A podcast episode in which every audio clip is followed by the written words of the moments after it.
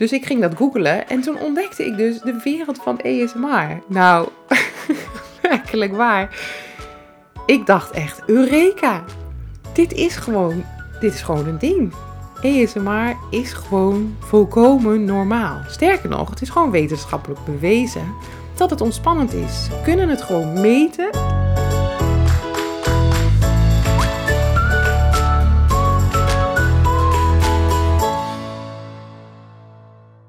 Hallo, hallo. Super leuk dat je luistert naar deze podcast. Ik ben Nienke en founder van het unieke concept ASMR hoofdmassages. Ik draai een salon waar je diepe ontspanning ervaart door deze combi en heb een academy waar je kunt leren hoe je zelf een expert wordt. Vind je net als ik dat het ontspannen door ASMR de norm gaat worden? Wil je graag weten wat ASMR hoofdmassages voor jou kunnen betekenen? En ben je benieuwd naar mijn reis als ondernemer? Dan is dit de juiste podcast voor jou. Ik heb er zin in, let's go!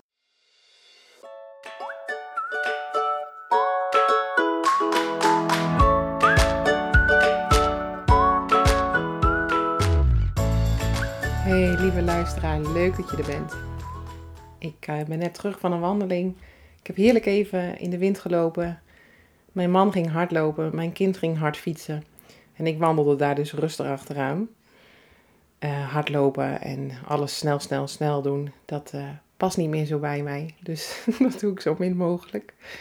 De nummer één vraag die ik krijg in zowel de salon als de academy is: Goh, hoe ben je toch tot het idee gekomen om ASMR en hoofdmassages te combineren? En ik vertel dat altijd heel trots, uh, want ik ben er ook echt heel trots op. Maar ik dacht, laat ik het nou eens wat uitgebreider doen. Hè? Want als je net heerlijk hebt ontspannen tijdens een sessie van uh, een dik uur, dan is het natuurlijk leuk om even te horen hoe iemand tot een idee is gekomen. Maar dan ga ik niet een half uur uitweiden over, goh, wat heeft het nou allemaal betekend voor mij en hoe is dit ontstaan? Waar liep ik tegenaan? En wat was mijn reis als ondernemer? En in deze podcast neem ik daar wat uitgebreider de tijd voor. Dus ben je benieuwd? Luister vooral verder. Heb ik altijd gewerkt met heel veel passie, voldoening en energie? Hell no, was het maar zo'n feest. Nee hoor, ik uh, ben van origine verpleegkundige. Zo ben ik uh, opgeleid toen ik 16 was. Van mijn 16 tot mijn 20ste. Leerde ik om vooral heel hard te werken. Hele gekke uren te maken. Heel hard voor anderen te zorgen. En voor jezelf zorgen, dat, uh, dat was er niet echt bij.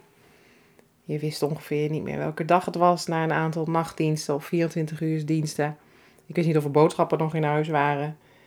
En ik wist al helemaal niet waar mijn man was. Of wanneer hij thuis kwam. Of we nog iets moesten. Of we naar een verjaardag moesten. Of wat dan ook.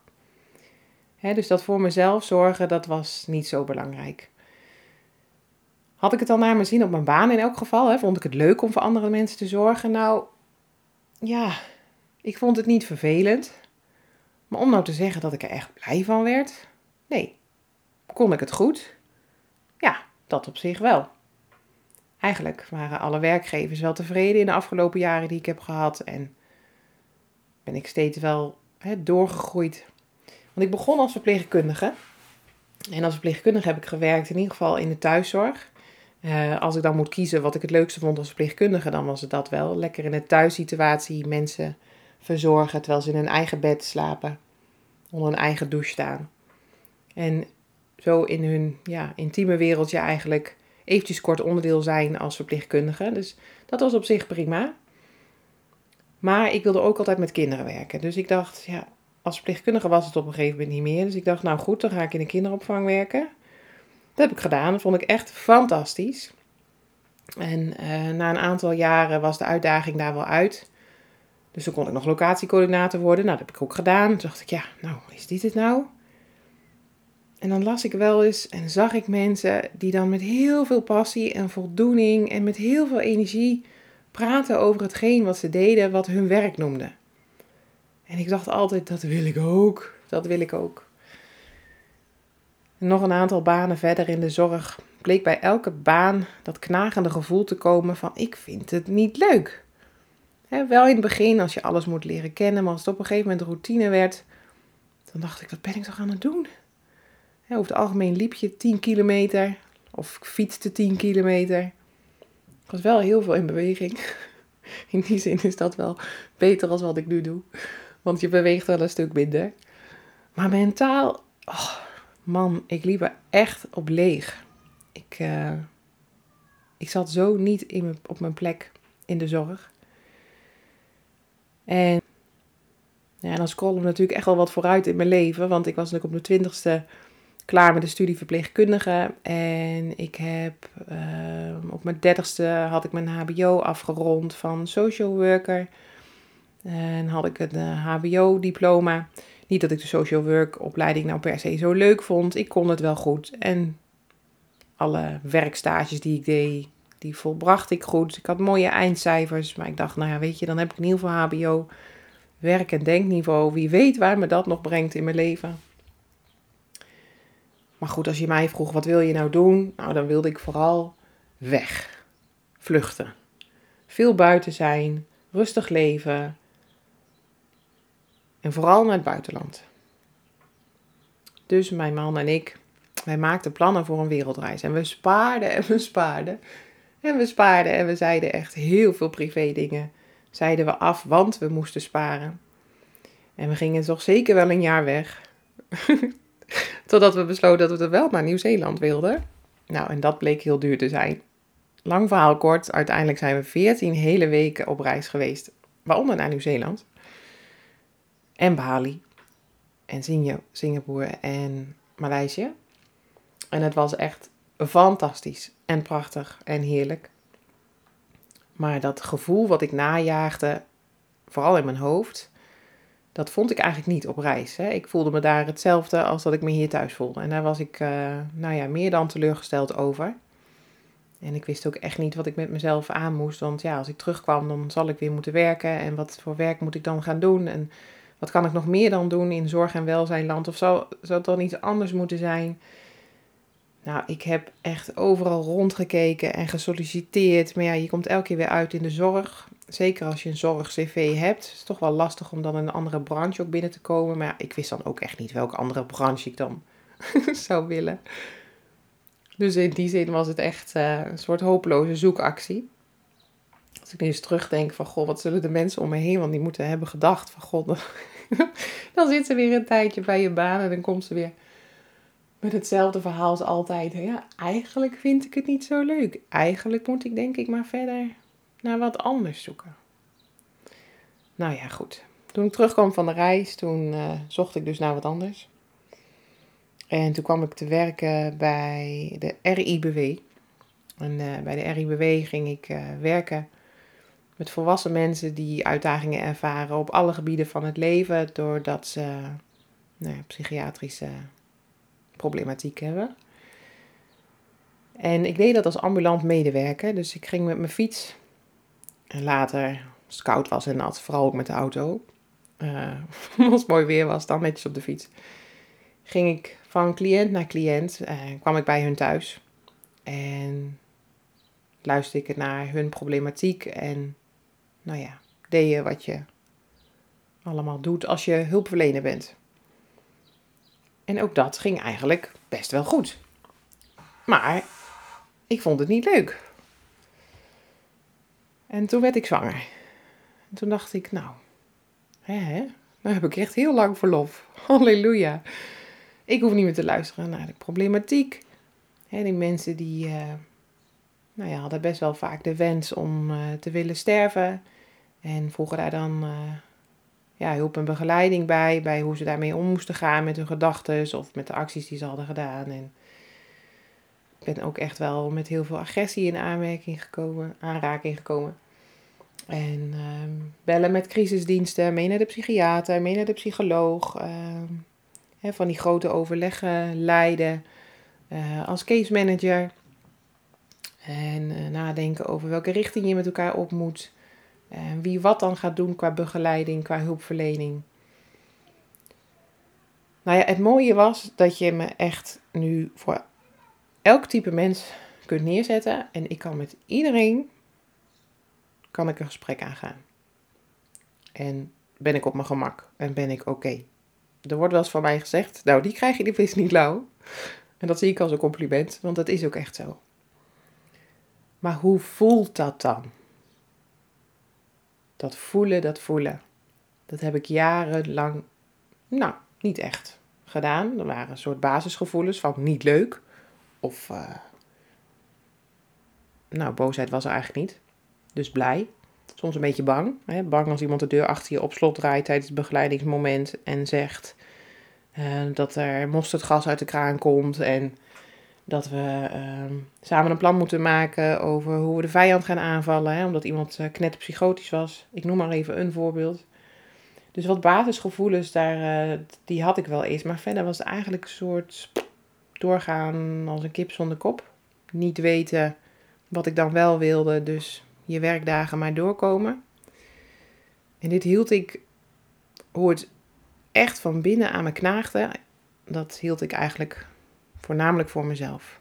En als ik dan weer eens in een intervisie zei van ja, maar jongens, we gaan echt niet vooruit met die cliënten. Dan zei een uh, wat oudere, wijze collega die zei ja, maar Nienke, wat wij hier doen bij de RIBW is vooral het stabiel houden van het instabiele. Nou, daar kom ik helemaal niks mee. Dus het was mooi en ik moest vieren dat als de cliënt één stapje vooruit had gezet, dat het dan normaal was dat hij er weer twintig terugzette. Want zo ging dat nou eenmaal in die problematiek. Nou, schiet mij maar lek. En diep respect voor iedereen die daar dus energie uit haalt. En dat gewoon met passie en voldoening kan doen, maar het was niet mijn pad. Dus in die zwangerschap dacht ik, nou, maar nu ga ik het bedenken, jongens. Nou, nou komt echt, uh, nu komt mijn idee naar boven. Nou heb ik het. En ik had wel eens gedacht aan, god, ik wil een eigen restaurant of een koffietentje. Of hey, ik had gedacht aan brownies en downies, om daar een vestiging van te openen. Um, nou, wat heb ik nog meer, meer bedacht? Oh ja, ik wilde wel consulent worden bij Cambridge. Want dan kon je afvallen met shakes. Twee keer gedaan, twee keer echt uh, machtig ziek geweest. Ook twee keer in het ziekenhuis gelegen. dus of dat toeval was, omdat ik dat tot mij nam of niet, dat houden we even in het midden. Maar goed, het kwam erop neer dat ik iets voor mezelf wilde doen. Hè? Zelf bepalen en ik jaagde een bepaald gevoel na. Ik wilde dat gevoel ervaren van wat ik zag bij andere mensen. Dat ze echt met passie en voldoening en met energie hun werkdagen vulden. En ik dacht, nou ja, dat zit er dan waarschijnlijk in, eh, in iets voor jezelf hebben. Dus ik zei ook tegen mijn man van, god, zullen we dan een camping beginnen in het buitenland of een yoga retreat of... Nou, ik heb echt, ik, hij zegt ook altijd, je gaat, nou nu niet meer, maar toen wel, ging ik echt van links naar rechts. Je springt van de hak op de tak en je weet van gekheid niet wat je moet beslissen. Nou, dat klopt. Dat klopt eigenlijk wel. Daar moet ik wel gelijk geven. Dus in die zwangerschap dacht ik dat wel eventjes te gaan doen. Nou, dat lukte natuurlijk echt voor gemeter, want ik had mega nesteldrang. Dus ik was alles vooral aan het schoonmaken en opruimen. En, uh, en ik zocht dan wel online naar vacatures waarvan ik dacht, nou, dat is het dan misschien wel. En dan kwam ik uh, bij medewerker uh, Kruidvat uit. Omdat ik dacht, nou ja, dan heb je in ieder geval regelmatige werktijden. En dan, dat is ook wat dichterbij. Maar dan verdien je natuurlijk echt geen rol. Dus dat was wel een probleem. En als ik dan iets verder dacht, hoe lang vind ik dat leuk? En dan zei mijn man ook, dat vind je twee maanden leuk. Misschien drie. Ja, dat is eigenlijk wel zo.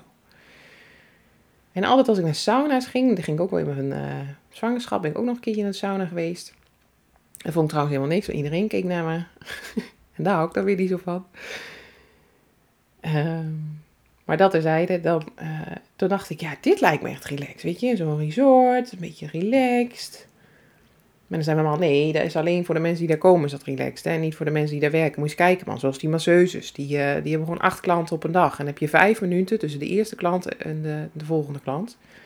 Voor opruimen en weer voorbereiden. En wat wil je dan gaan doen? Masseren? Nee, masseren, dat, dat ging ik zeker niet doen. Want dat kon ik niet, daar vond ik ook niks aan. En mannen hadden glibber over die lichamen. En dan en mannen en vrouwen. En dan, oh nee, oh nee. Nee, maar misschien wel in de kassa. Nou ja, het ging dus alle kanten op. Maar dat Eureka-idee, dat was er echt niet. Dus na het verlof ging ik braaf weer aan het werk bij de RIBW. En kreeg ik gewoon dezelfde caseload. He, dus dezelfde mensen die ik al eerder begeleidde, die, uh, die ging ik weer bezoeken. Nou, en eigenlijk al heel snel dacht ik, nou, maar echt, ik zit gewoon met een mega roze wolk, want wij hebben een dochter. Zit ik eigenlijk in mijn privé te genieten. Ja, natuurlijk was het zwaar, want uh, alle jonge ouders die zullen mij herkennen als ik zeg uh, dat het niet meevalt, dat eerste jaar van je baby. En, uh, of je hebt een hele goede slaper en alles gaat alles fantastisch. En daar ben ik ook heel blij voor je. Maar ik heb ze weinig om me heen, die mensen. En ik had het zelf ook niet. Maar het was wel echt een roze wolk. Ik heb, wij hebben echt zo ontzettend uitgekeken naar de komst van onze dochter. En toen ze er eindelijk was, waren wij, nou ja, meer dan verliefd. En heel erg blij. En dat voelde als een roze wolk. En als ik dan terugging naar de RIWW, dan kwam er een soort van ja, grijze wolk, die ik dus ja, eerder ook altijd ervaren, die, die kwam dan ook weer binnen in mijn hoofd. En ineens zat ik weer in agressieve situaties en mensen die uh, het leven wilden beëindigen. En uh, nou ja, heel veel problematiek ook in gezinnen waar kinderen kwaad aan werd gedaan en jeugdbescherming en meldingen bij Veilig Thuis moesten werden gedaan. En nou ja, ga zo maar door. Echt, ja, ellende. Ik vond het echt ellende. En het is natuurlijk ook ellende. Kijk, voor die mensen helemaal hè, die in die situatie zitten. Um, en voor mij als hulpverlener op een hele andere manier. Maar uiteindelijk vulde ik mijn dagen met het luisteren naar andermans ellende. En dan probeerde ik natuurlijk te helpen in mijn taak als hulpverlener. Maar als ik naar huis ging, dacht ik echt. Ik rook dan niet meer lekker, want ik kwam in allerlei uh, nou ja, bijzondere uh, leefomstandigheden. En ik was helemaal leeg. En ook wel verdrietig. En ik denk dat, nou ja, een maand of, weet ik eigenlijk niet eens meer. Zeven of zo was ze? Was ze net een jaar?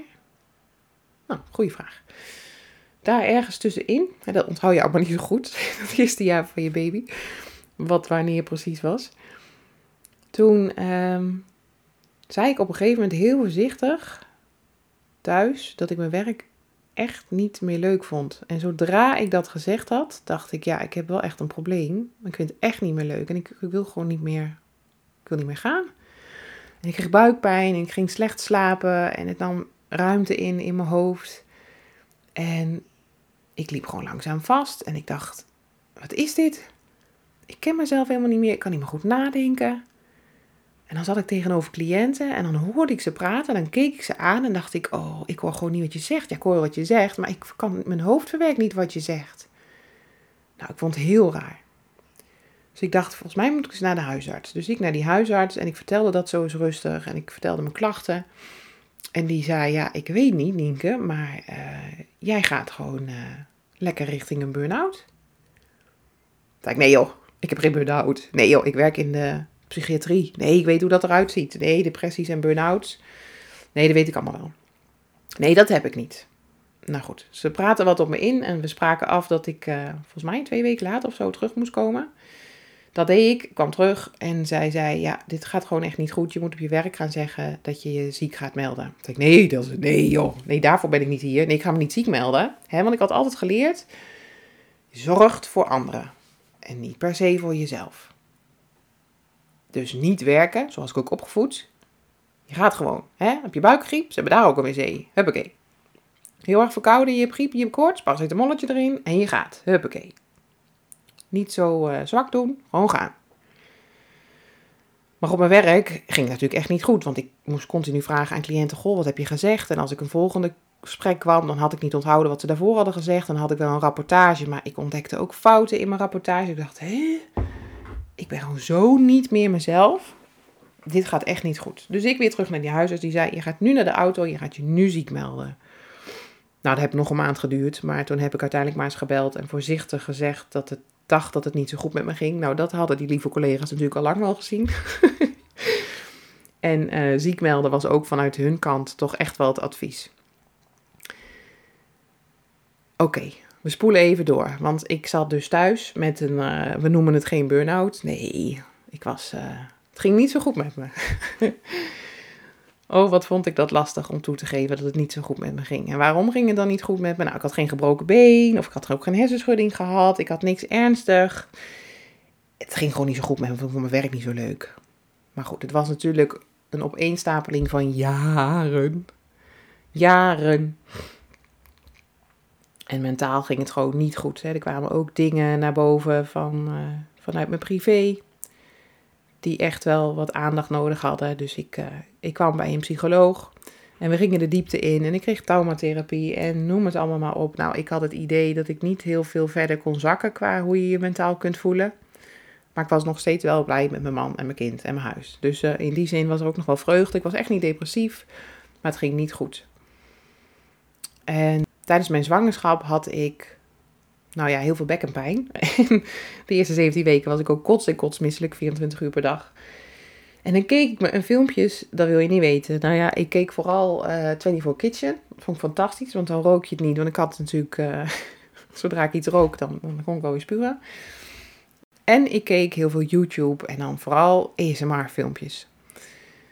En de grap is, ik vind het nog steeds grappig namelijk, dat ik dus niet wist dat ASMR ASMR was. Dus ik keek weet ik hoeveel filmpjes met dat uh, leuke zwangerschapshoofd, wat het echt totaal goed deed. En op een gegeven moment dacht ik, huh? Waarom staat er eigenlijk altijd in die titels, bij die soort filmpjes die je kijkt, dat ASMR, ASMR? ASMR, is dat dan een soort afkorting of zo van de naam van die? Nou, ik geen idee. Dus ik dacht, ik google het. Ik lag toch hele nacht wakker. Ik had niks te doen. Dus ik ging dat googelen en toen ontdekte ik dus de wereld van ASMR. Nou, werkelijk waar. Ik dacht echt, Eureka! Dit is gewoon, dit is gewoon een ding. ASMR is gewoon volkomen normaal. Sterker nog, het is gewoon wetenschappelijk bewezen dat het ontspannend is. Ze kunnen het gewoon meten in je hersenen. Dat je hersenen afzakken naar het niveau waarop je hersenen functioneren als je slaapt. Maar je bent wel wakker, je weet wat er allemaal gebeurt, hè? je weet waar je bent, je ziet en je hoort. En toch ben je zo ultiem ontspannen dat je lijf het ervaart als slaap. En die tintelingen die ik voelde, een soort kippenvel over mijn hele lijf, wat een beetje startte bij mijn hoofd en dan helemaal zo over mijn achterrug ging. En dan, nou ik heb ook geen voorrug, achterrug, nou ja, over mijn rug. En dan soms echt helemaal tot mijn tenen. Dat bleken dus meer mensen te hebben. Sterker nog, het was gewoon een wereldwijd fenomeen. Alle mensen konden het ervaren. En niet iedereen was even gevoelig voor. Sommige mensen hebben, het wel, sommige mensen hebben het helemaal niet. En de een die ervaart het dus doordat hij kijkt naar, nou ja, mensen die kraken met papier, likken aan lollies, rollenspellen doen, you name it. En anderen doordat ze zachte geluiden uh, horen van bijvoorbeeld uh, een borstel. Of dat uh, andermans haren worden gekamd en het zien en het horen als commie, dat dat de trigger geeft. Nou, ik kan hier uren over praten, maar dat ga ik niet doen. Want ik was bezig met mijn weg vertellen als ondernemer. En hoe kwam ik tot het idee? Nou, ASMR, dat bleek dus een feit te zijn. Dus heel erg fijn dat ik mij besefte dat ik dus niet knettergek was, dat ik dat altijd ervaarde, want dat ervaarde ik als een kind. En dan kamde mijn moeder niet zo heel erg zachtjes mijn haren, vond ik hè. Zij misschien wel, maar vond ik. Maar uh, als bijvoorbeeld mijn haren werden gefeund of uh, een beetje zo gekriebel aan mijn arm of over mijn rug, dan ervaarde ik ASMR. Aha! Mam, ik vond het echt fantastisch. En ik weet dat ik toen zei tegen mijn man, volgens mij kan het ook nog wel s'nachts zijn geweest, als hij dan wakker werd, zei kan ik iets voor je doen? Dan zei ik, oh, nou, ik heb iets ontdekt. en dan ging ik dat vertellen en dan uh, keek hij me aan van, moet dat nu? Um, en zo in mijn zwangerschap, toen zei ik al tegen hem van, kan jij dan gewoon even doen wat ze op dit filmpje doen? Dan was er dan zo'n filmpje waar een vrouw een andere vrouw de haren kamde. Met zoveel oprechte aandacht en zo rustig en zacht. En totaal niet erotisch, hè? gewoon rustig, zacht lief. Dat wilde ik. Zei, kan je dat doen? Ik zeg drie kwartier of zo. En dan een beetje zo met geluidjes en zo. En dan zei hij, oh ja hoor, ik kan wel eventjes zo beetje fluisteren en een beetje knipperen met mijn vingers. En ik wil haar wel even kammen, ga maar zitten. Nou, dat was het dus niet. dat was het zeker niet. En toen zei ik, ik ga gewoon eventjes zoeken, want ik ga, dit, dit is natuurlijk overal gewoon te boeken. Alleen wist ik niet, maar ik, ik boek even een ASMR-massage, want dat kan je gewoon hele zwangerschap doen. Hè? Je hoeft niet op je buik te liggen, je hebt geen uh, ingewikkelde, je mag niet aan die spieren komen of die drukpunten of weet ik veel wat. Ik ga daar gewoon even boeken. En toen bleek het gewoon nergens te boeken. Nergens. Ik was echt meer dan verbaasd. Ja, ik vond wel een soort vage kriebelmassagebeschrijving ergens, maar dat was dan van je hele lichaam en het was nooit hetzelfde. Het werd op maat gemaakt. Ik dacht, nou, dat weet ik niet. Dat doe ik maar niet. En ik vond er nog één, die was tijdelijk gesloten, want uh, er was uh, een verhuizing. Dus ik kon het nergens boeken. toen dacht ik, hoe bestaat dit nou? Het is wereldwijd fenomeen. En uh, hoezo kan ik dit dan nergens boeken? Ik vond het echt heel bijzonder. Dus toen zei ik tegen mijn man: Ik ga gewoon zelf zo'n sessie bedenken en dan ga ik dat geven aan mensen. Dit is toch, dit is ultieme ontspanning. Dit wil toch gewoon iedereen? Dat was mijn plan. En hij zei, nou weet je, um, hij wees naar mijn dikke buik. Hij zei, zullen we eerst eventjes haar krijgen en uh, kijken hoe dat allemaal gaat als moeder zijnde, hè, met alle energie die je dan nog hebt. En je zit nu in je verlof en het lijkt allemaal zo mooi nu, maar ja, hè, goed idee. Maar goed, hij had natuurlijk al wel meer dan honderd ideeën van mij gehoord, dus die, die kende het verhaal inmiddels wel. Nou, en precies dat idee kwam dus weer naar voren toen ik in mijn burn-out dus eigenlijk thuis zat. Ik dacht, ja, als ik dan echt niet meer verder kan in de zorg, omdat ik alles heb geprobeerd en het altijd wel goed kon en dus ook functioneerde, maar het niet leuk vond. En nu vind ik het niet leuk, maar ik functioneer ook niet meer, dan heb ik echt een probleem. Want dan kan ik wel zoeken naar een andere baan, maar dan krijg ik straks hetzelfde. Mijn hoofd doet het niet meer en ik, ik, ik, ik loop gewoon helemaal vast. Dus ik moet, ik moet nu iets anders. En dat kleine idee, dat groeide en dat groeide. Want zoals met alles wat je aandacht geeft, groeit het. En zo ook met dit. Dus in mijn hoofd kreeg het helemaal vorm hoe ik dan zo'n sessie wilde ont, uh, ontwikkelen. En hoe ik mijn salon zou inrichten. En ik wilde dan met het Bali-thema, want van onze grote reis vond ik Bali echt super inspirerend met hoe het daar rook en hoe het eruit zag. En hoe je in de massagesalons uh, ja, een soort echt belevenis kreeg tijdens je massage. En ja, in mijn hoofd was het gewoon echt volmaakt. En mijn man stimuleerde het wel. Die zei, nou ja, weet je, uh, wat heb je nodig? Ik zei, nou, ik, ik moet een goede borstel hebben. Met zo'n borstel die dan uh, niet aan het uiteinde van die pinnetjes heeft. En ik moet behang hebben. Doe ik fotobehang van uh, een mooie foto die wij gemaakt hebben in Ubud in Bali. En dan, dan koop ik van die lekkere geurtjes. En oh, dan moet ik een goede behandelstoel hebben. En dan moet ik een kruk hebben, zodat ik zelf goed kan zitten. Zo'n zadelkruk. En dan, en dan ga ik... Oh, dan moet ik echt... Oh, dan moet ik handdoeken hebben. En, en, en een naam. Oh, dan moet ik een naam. Ik moet een naam. Nou, en toen was ik los. En ik heb een borstel besteld en ik heb behang besteld en ik ben een salon gaan inrichten. En heel langzaam merkte ik dat mijn hoofd het weer wat beter ging doen. Ging ik uh, wat opbouwen bij de RIBW, langzaam maar zeker. Um, en voelde ik in mijn hoofd een escape. Want ik had in ieder geval het idee van een salon lopende. Dus ik dacht, daar kan ik straks van leven. En dan kan ik helemaal uit de directe zorg en hulpverlening. Ja, dit is mijn plan. Zo hou ik het wel vol. En het feit dat ik er open over kon zijn naar mijn collega's. En ook zelfs naar de leidinggevende van de RIBW waar ik uh, werkte. De directeur die zei ook, weet je, het kan gewoon echt heel goed dat alles verandert als je moeder wordt. Dan worden je prioriteiten anders. Je krijgt andere gevoelens die je eerder niet kon inschatten. En het kan gewoon heel goed dat je tot nu toe altijd prima hebt gered. En dat dit je pad is. En ik dacht, dat is echt zo mooi gezegd. En ik voelde me zo gesteund. Dus um, ik heb gezocht naar een andere baan. Waarbij ik uh, fijn kon werken. Waarbij ik niet meer in de directe zorg en hulpverlening zat. Waar ik nog wel een mooie rol heb in de maatschappij. Waarbij ik andere mensen kan helpen. Maar waarbij ik ook goed werk lever als ik gewoon eventjes achter de computer twee uur hard werk. Maar niet de hele tijd ook hoef te praten. Dat mijn stem niet meer mijn instrument is en het instrument is waarmee ik mijn geld verdien. Dus ik vond echt een fantastische baan als woonzorgadviseur bij een bedrijf waar ik gewoon echt met heel veel plezier mijn werk kan doen. En ik vind het oprecht leuk, omdat ik gewoon de combinatie kan maken met mijn salon waar ik die ASMR hoofdmassages geef. Dus toen klopt het plaatje ineens wel. Ik werk nu ook wat dichterbij, niet meer in Nijmegen, maar in Arnhem. Ik heb echt een fantastisch team. Ik lever echt leuk en goed werk en mensen zijn tevreden met wat ik doe. En daarnaast kan ik gewoon lekker werken aan mijn eigen bedrijf. Want die ASMR hoofdmassage, die sessie die ik in mijn hoofd had, die heb ik dus ontwikkeld. En die ben ik gaan geven. En toen zeiden vrienden van mij, moet je wel een website ontwikkelen. En je moet dit en je moet dat en je moet zus en je moet zo. En ik dacht, oh god, wat is dit? Nou, dat bleek ondernemen te zijn. Daar maak ik nog wel eens een andere podcast over.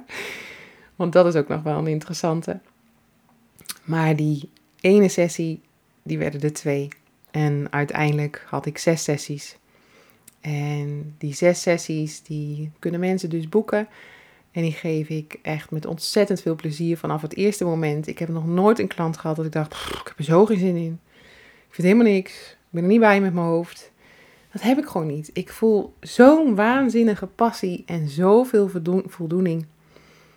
En aan het einde van een dag heb ik gewoon nog steeds energie. Energie voor mezelf, energie voor anderen. En ik vind het fantastisch om te doen. En ik heb al zo vaak, nou, dat, dat, echt, dat, daar kan ik nog steeds emotioneel van worden, gezegd tegen mijn man: Dit is het dus. Dit is het. Het kan dus gewoon dat je iets vindt wat zo bij je past, zo 100% jou is, dat je werkt met passie, voldoening en energie. En ik wil dus altijd wel, ook al is het 11 uur s'avonds en ik heb een idee, nou dan kan ik zo lekker zitten werken en het voelt dan ook niet als werk. Ik ben gewoon lekker bezig met hetgeen, ja, waarin ik in mijn element ben. Oh man, dat gun ik echt iedereen. En dat het antwoord op de vraag van wat is het dan, wat is mijn doel nou in het leven, wat, wat moet ik nou toch gaan doen? Waar word ik nou toch blij van? Dat dat zou zijn van, hé hey Nienke, je verzint het concept ESMR hoofdmassages, dan ga je uh, mensen ultiem laten ontspannen door de combinatie van ESMR-triggers en hoofdmassagetechnieken. En voor zo'n sessie, daar kun je gewoon geld voor vragen, want dat doen ze in massagesalons ook. En op die manier kan je gewoon je geld verdienen en kan je werken vanuit passie, voldoening en energie. Maar dan ben je wel de enige in Nederland. En mensen komen uit het hele land naar je toe rijden, want die willen dat wat jij hebt bedacht ervaren. En de recensies die zijn lovend. En de mensen die bedanken me na hun sessie. En ik krijg opmerkingen als: Oh, ik loop al maanden met hoofdpijn. Ik ben overal geweest en jij werd aanbevolen. En na één sessie, ik voel me gewoon zoveel beter. Ik heb geen hoofdpijn. Of ik slaap gewoon al maanden niet. Ik kan dat ontspannen gevoel niet meer krijgen met alles wat ik heb geprobeerd. En ik lig 15 minuten bij jou op je wellnesstafel en ik voel me gewoon wegzakken. Ik voel de ontspanning komen. Of ja, ik dacht dat ik echt uh, niet normaal was. Want ik vind het altijd zo lekker als iemand ja, van die zachte geluiden gebruikt. En heel rustig door mijn haar gaat. En even lekker mijn haar borstelt. Ik durf dat echt nooit toe te geven. Maar ja, het blijkt gewoon heel normaal te zijn. Want jij hebt gewoon een salon waarbij je dan, ik noem het dan gentle hairplay. En mensen ontspannen daar zo gigantisch van. Het is zo fijn als iemand rustig, met aandacht echt oprechte aandacht. Met de handen door het haar gaat. Ze borstelt. Even rustig aan die haren trekken. En vooral bij die haarinzet. Even zo kriebelen met je vingers. Of een haarspin gebruiken. Die kennen je allemaal wel. Zo'n gek ding dat als je man het op je hoofd zet. En na drie minuten op dezelfde plek. Dat je dan zegt. Nou, haal hem er maar weer af. Dit was niet echt wat ik voor ogen had.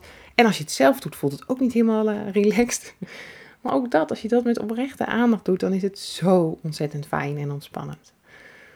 Nou, als iemand dit allemaal tegen me had gezegd, dan had ik gezegd, nou, je bent niet goed. A, dat is zeker niet mijn verhaal. B, wat is ASMR? Want dat wist ik toen nog niet. En C, hoezo combineren en daar dan een sessie van maken?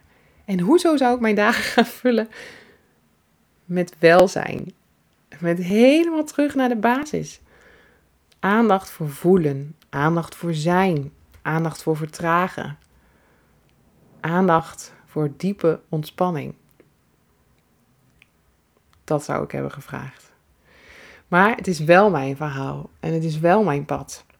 En man, man, man, man. Wat ben ik blij met dit pad.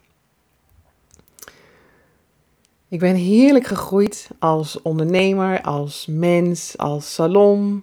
En nou ja, sinds kort is de Academy erbij. Omdat ik dus ook echt heel veel vragen kreeg van mensen die zeiden: Waar heb je het geleerd? Wil je het mij ook leren? Kan ik ook zo'n expert worden? Waarom zijn er niet meer salons in Nederland? Nou, dat kan.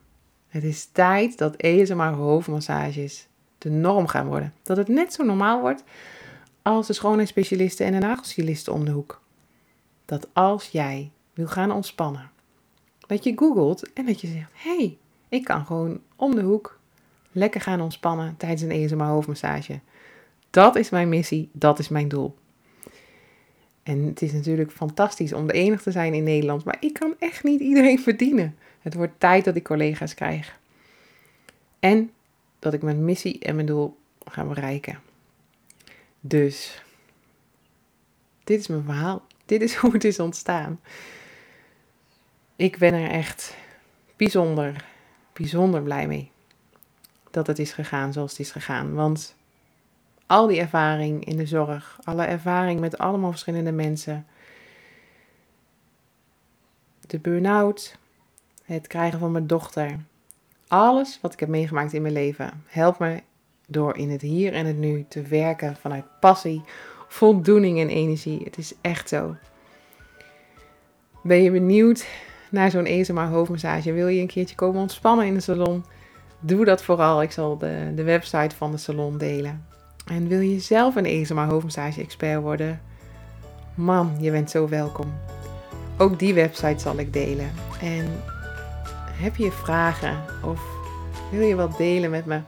Dat zou ik echt super leuk vinden.